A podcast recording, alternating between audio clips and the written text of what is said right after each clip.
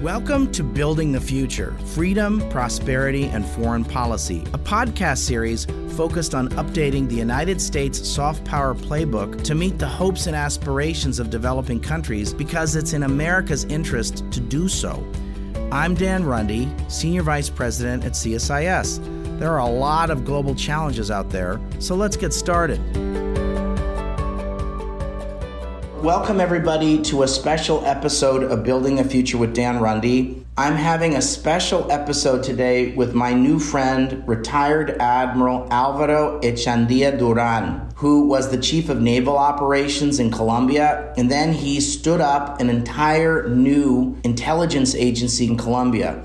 He took on some of the toughest, most dangerous tasks that anybody in the military and the intelligence community in Colombia ever took on in a way that was admirable and honorable. He's a great friend of the United States. I'm really happy we're going to be having this conversation. We're going to talk about the role of intelligence in a democracy. We're going to talk about the recently elected President Petro. We're going to talk about the peacemaking and his role in that process. He played a really interesting role. But we're also going to talk about something really close to my heart, which is pushing back against illegal narcotics. My view is we need to reconstitute a global coalition against illegal narcotics. Frankly, we need to re stigmatize illegal narcotics. And I know Admiral Echandia feels the same way. So we're going to talk about that as well. But the one hook is I've done this in a couple of other instances. We're going to do this in Spanish not to show off my Spanish. My Spanish is okay. My accent's a little thick, but because I think it'll be an easier conversation in his native Spanish, he's really compelling. Uh, for those of you who are Spanish speakers, this will be in Spanish. So I'm going to switch to Spanish now. So thanks, everybody. Hola y bienvenidos a otro episodio a Building the Future with Dan Rundy. Conmigo hoy tengo al almirante Álvaro Echandía Durán, quien a lo largo de su carrera ha desempeñado cargos como jefe de operaciones navales de la Armada Nacional de Colombia, jefe del Estado Mayor de la Fuerza Naval del Caribe, jefe de inteligencia naval, jefe de inteligencia y contrainteligencia militar conjunta de las fuerzas militares, entre otros. Ha tenido una carrera interesantísima y estoy muy contento que mi nuevo amigo Almirante Álvaro Echandía eh, está con nosotros hoy. Álvaro, uh, bienvenido a Building the Future with Dan Rundy. Gracias, Dan. Muchas gracias por la invitación. Yo quería empezar con su carrera un poco. Cuéntanos un poco sobre su carrera en el servicio militar y eh, su último puesto antes de jubilarse. Bueno, yo tuve el honor de servir por 40 años en la Marina colombiana. Eh, ingresé muy joven y pues fui, hice una carrera como oficial de superficie, pasé casi toda mi vida hasta el grado de capitán de navío en los buques, lógicamente con eh, unos tiempos en tierra, otros tiempos a bordo, eh, incluyendo los cursos, los estudios. Y pues hice mi carrera en los buques, allí aprendí mucho sobre interdicción marítima, porque nos tocó buena parte del tiempo hacer interdicción marítima, no solamente con los buques colombianos, sino con buques americanos, con buques británicos, con buques holandeses. Y pues tuve también la fortuna de estar embarcado durante 18 meses en un buque de la Marina de los Estados Unidos en intercambio. Mis estudios iniciales fueron en ingeniería naval electrónica, eh, me dediqué allí al tema de descifrado electrónico y pues ahí básicamente corrió mi carrera. Ya en el cargo de almirante, mi primera designación fue como comandante en jefe de la Fuerza Naval del Pacífico. Tenía toda la responsabilidad del Pacífico colombiano, incluyendo infantería de marina, guardacostas y el componente naval, toda la costa y pues el sector marítimo. Allí estuve eh, un par de años, luego llegué a Bogotá y recibí la, instrucción del comandante de la Armada de ese entonces de reorganizar la inteligencia naval. Entonces hicimos un estudio y reorganizamos completamente, hicimos un, cambio sustancial a, a, la inteligencia y allí estuve pues cerca de tres años y logramos unos éxitos operacionales importantes contra organizaciones como las FARC especialmente, contra el narcotráfico, hicimos uh, una campaña muy importante contra los semisumergibles, que era eh, un problema que teníamos eh, por donde sacaban la droga. Y logramos pues influir en el Congreso para sacar la ley de semisumergibles porque en Colombia construirlos o tripularlos no era delito.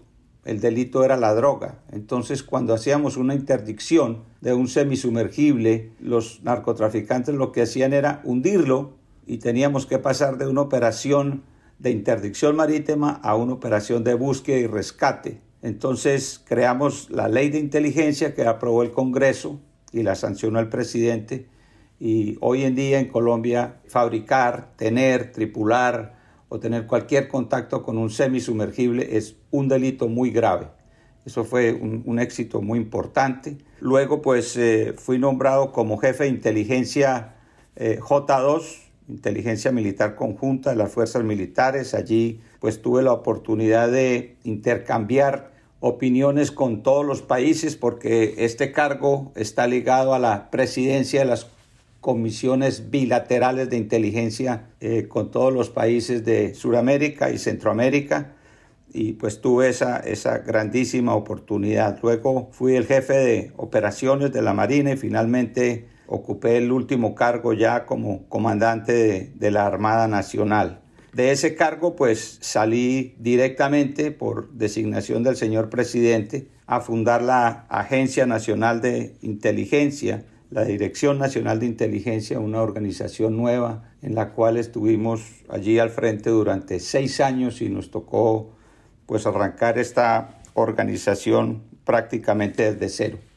Cuéntenos sobre la función de la inteligencia en una democracia. Yo creo que mucha gente no, no aprecia la función de inteligencia en una democracia. Bueno, en Colombia desafortunadamente vivimos muchos años sin tener una ley de inteligencia. Trabajamos muy duro durante casi 10 años para poder tener una ley de inteligencia solo hasta el año 2013. En Colombia había la inteligencia militar y la inteligencia civil que estaba en una organización que fue pues duramente permeada por el narcotráfico, por los paramilitares. Finalmente esta organización, el gobierno tomó la decisión de cerrarla y abrir una nueva agencia. Eh, como les decía, em, empezamos desde cero y se creó una, un organismo civil de seguridad del Estado. Este organismo desarrolla actividades de inteligencia estratégica y contrainteligencia de Estado. Y tiene una cosa muy novedosa y es que en el primer párrafo, digamos que lo más importante de esta agencia es proteger los derechos y las libertades de los ciudadanos en Colombia y todas las personas que allí residen. Todos los funcionarios de la Dirección Nacional de Inteligencia deben ser capacitados y deben ser certificados en derechos humanos por un ente externo internacional. Así lo creamos y creo que esto fue pues una de las, de las partes de, éxito. También pues la dirección previene y contrarresta cualquier amenaza de tipo interno y externo contra la vigencia del régimen democrático y el, el orden constitucional. La Dirección de Inteligencia cumple requerimientos de algo que se llama el Plan Nacional de Inteligencia, que lo promulga el Consejo de Seguridad Nacional. El Consejo de Seguridad, el director es parte del Consejo de Seguridad Nacional que lo preside el presidente de la República. Y creamos también algo muy importante y es que todas las misiones de trabajo, por pequeñas que fueran o por complejos, se daban por escrito y además con una trazabilidad total. Es decir, que en cualquier momento que se quiera investigar o que se quiera hacer un seguimiento o una auditoría sobre la inteligencia. Allí están los documentos y todo está escrito. Sobre el tema de la droga, yo quería hablar con usted sobre este tema. Hay corrientes que dicen hay que legalizar la droga, hay que ablandar nuestro approach a la droga. ¿Cuál es su reacción a este planteo, Almirante? Bueno, la droga es un tema de seguridad nacional para cualquier país. La droga no es un tema menor. Y como tal, hay que darle ese tratamiento. Hay que darle un tratamiento de seguridad nacional. Entonces, un tema de seguridad nacional creo que es muy riesgoso y peligroso darle un tratamiento, digamos que suave. El tratamiento tiene que ser fuerte, El tratamiento tiene que ser desde todos los ángulos y hay que atacar todas las aristas del problema, desde la producción hasta la exportación y hasta la distribución. El problema de la droga yo lo veo dentro de un triángulo que en sus tres aristas yo pondría en una el crimen organizado, en otro la corrupción y el otro el problema de salud pública. Esto lógicamente es una simplificación para ver una foto del problema porque realmente el problema pues tiene muchas aristas más, tiene la parte económica, tiene la parte de la sociedad, tiene toda la parte de corrupción en todos los niveles, pero básicamente estos tres temas creo que son los temas que corrompen o que dañan un Estado. Almirante, tenemos un nuevo presidente en Colombia, presidente Petro. ¿Cómo es el presidente Petro y cómo debería pensar los vecinos de Colombia y cómo deberían actuar otros amigos de Colombia, o sea, Estados Unidos o Canadá, en el contexto del presidente Petro? La aproximación de la nueva administración es crear una paz total. Nosotros no podemos alejarnos de un proceso de paz que tuvimos en Colombia cual tenía en el proceso se pactaron seis puntos y dos puntos de esos, dos puntos específicamente, tienen que ver con el problema de las drogas. El punto cuatro, que se trabajará la solución al problema de las drogas. La solución al problema de las drogas no es legalizar la droga, es acabar la droga, es acabar la droga, porque porque legalizar la droga nos dejaría con el problema de salud pública, que tiene dos componentes muy importantes. Uno es la pérdida de vidas humanas y la otra es la rehabilitación de las personas. El otro tema es la corrupción, porque si la droga se legalizara, de todas maneras la entrada a otros países o la salida de Colombia implicaría una corrupción que nosotros la hemos sufrido en el peor, en el peor de los casos. La hemos sufrido en Colombia hasta los niveles más altos de la vida pública, de la política, de las tres ramas del Estado, de los militares, de los policías, de los jueces. Y esto es algo que no se nos puede olvidar. Por ejemplo, en la época de Pablo Escobar llegó a manipularse el Congreso de la República para acabar la extradición porque Pablo Escobar no quería la extradición. Muchos ministros fueron asesinados, muchos generales y policías valientes fueron asesinados. Y entonces ese crimen organizado no es un crimen local, es un crimen que ya lo conocemos nosotros, es un crimen transnacional.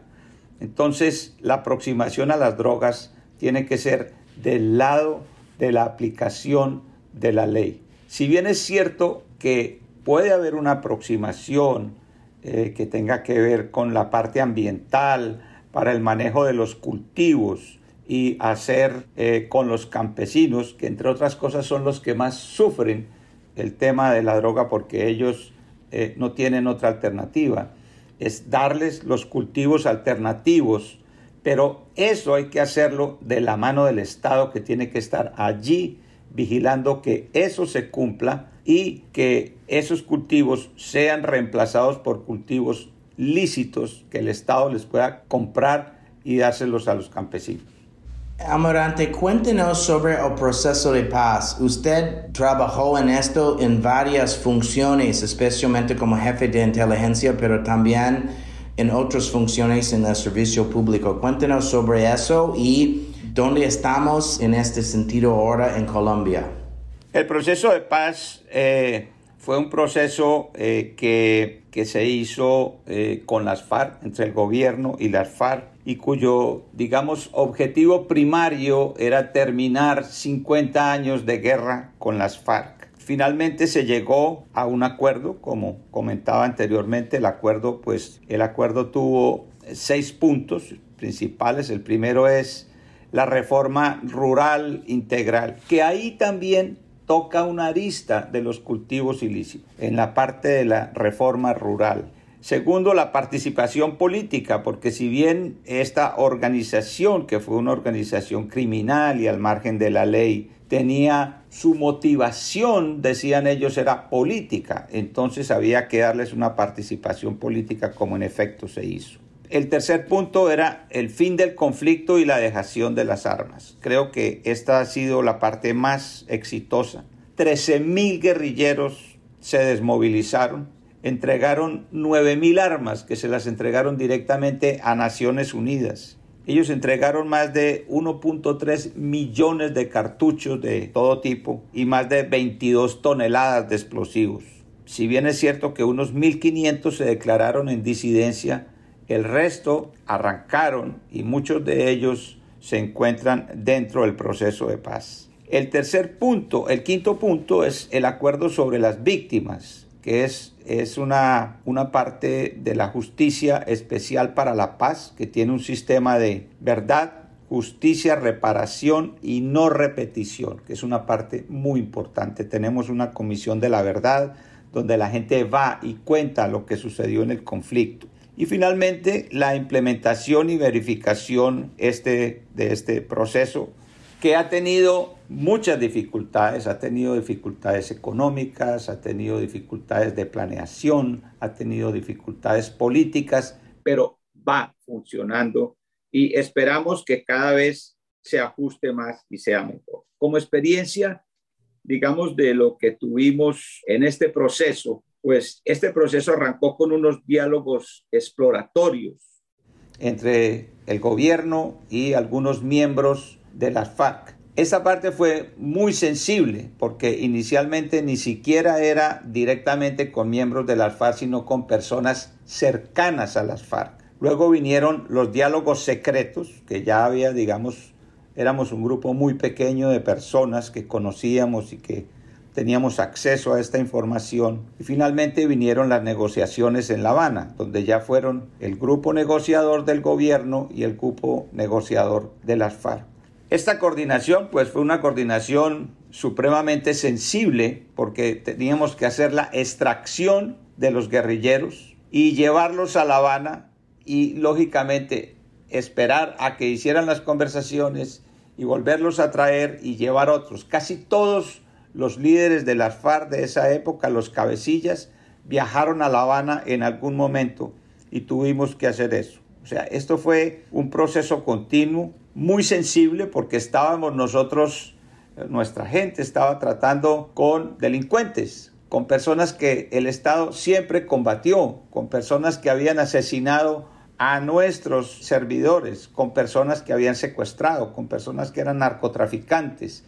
Entonces, pues no era fácil empezar a tratar con personas de estas, pero fue una labor difícil, pero creo que finalmente eh, se, se cumplió.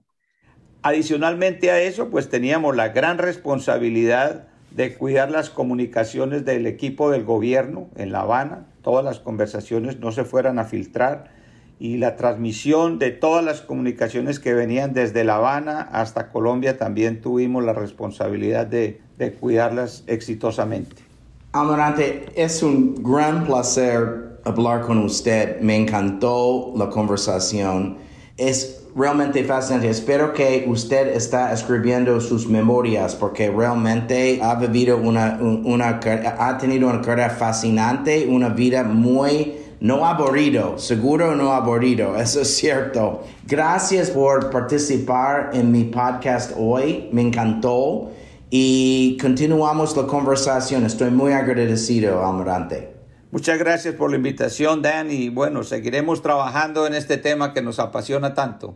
Nos vemos pronto. Claro que sí. Nos vemos. Gracias, Amarante. Gracias. If you enjoyed this podcast, check out our larger suite of CSIS podcasts. From Into Africa, The Asia Chessboard, China Power, AIDS 2020, The Trade Guys, Smart Women Smart Power, and more. You can listen to them all on major streaming platforms like iTunes and Spotify. Visit csis.org slash podcasts to see our full catalog